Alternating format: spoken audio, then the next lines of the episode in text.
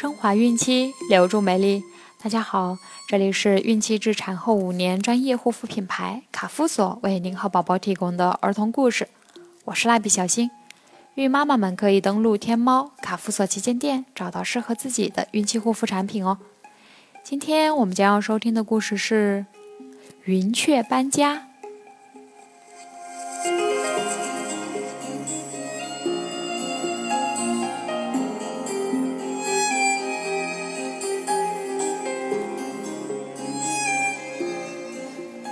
一只云雀在碧绿的庄稼地里筑了巢，庄稼渐渐地变黄了。云雀对它的儿女们说：“庄稼很快就要熟了，我们快要从这里搬走了。”有一天，来了一个农夫，他自言自语地说：“嗯，庄稼熟透了，我要请邻居们帮忙了。”云雀安慰受惊的孩子们说：“不怕，这说明收割庄稼还需要一段时间。”过了几天，农夫又来了。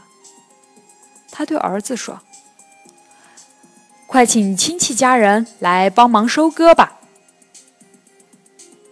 云雀听了，更安心地说。他的亲戚首先要割完自己的庄稼，所以我们还可以待在这儿。又过了几天，农夫又来了，看到庄稼实在没法等下去了，就说：“儿子，立即到集市上招一些短工，明天就开始收割。”云雀说：“嗯。”我们也应该搬家了。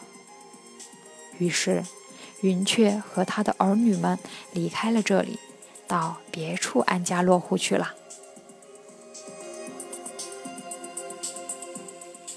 多动脑筋，才能有正确的判断，才可以避免不必要的损失。小朋友们，明白了吗？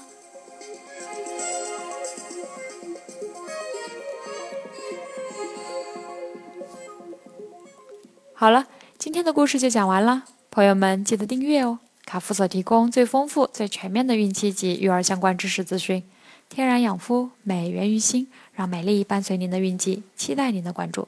蜡笔小新祝您生活愉快，明天再见。